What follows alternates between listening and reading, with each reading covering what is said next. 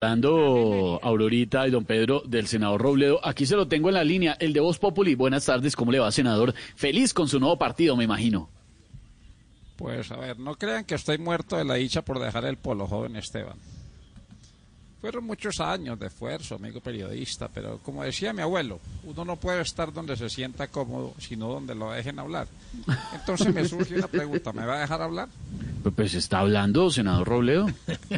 Sí, sí, pero ahora no me está dejando hablar por decirme que estoy hablando. Entonces, me, me parece una falta de respeto que atenta contra mi persona, contra mi carácter y contra el nombre del partido, o sea, contra mi dignidad.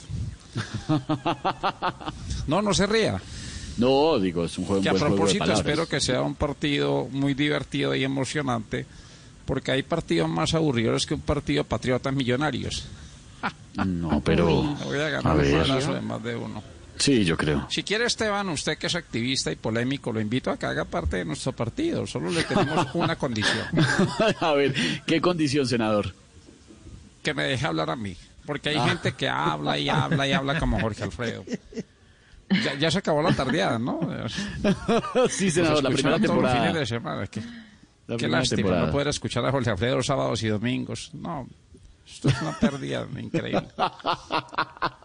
Aun cuando uno tiene cosas interesantes que decir, como por ejemplo seguir impulsando mi campaña Conozcamos nuestras leyes, porque apuesto a que Pedro Viveros desconoce la ley 30 384, artículo 15, 27, parágrafo 2 y 2 son 4, 4 y 2 son 6, que dice claramente, servicio de baño aquí.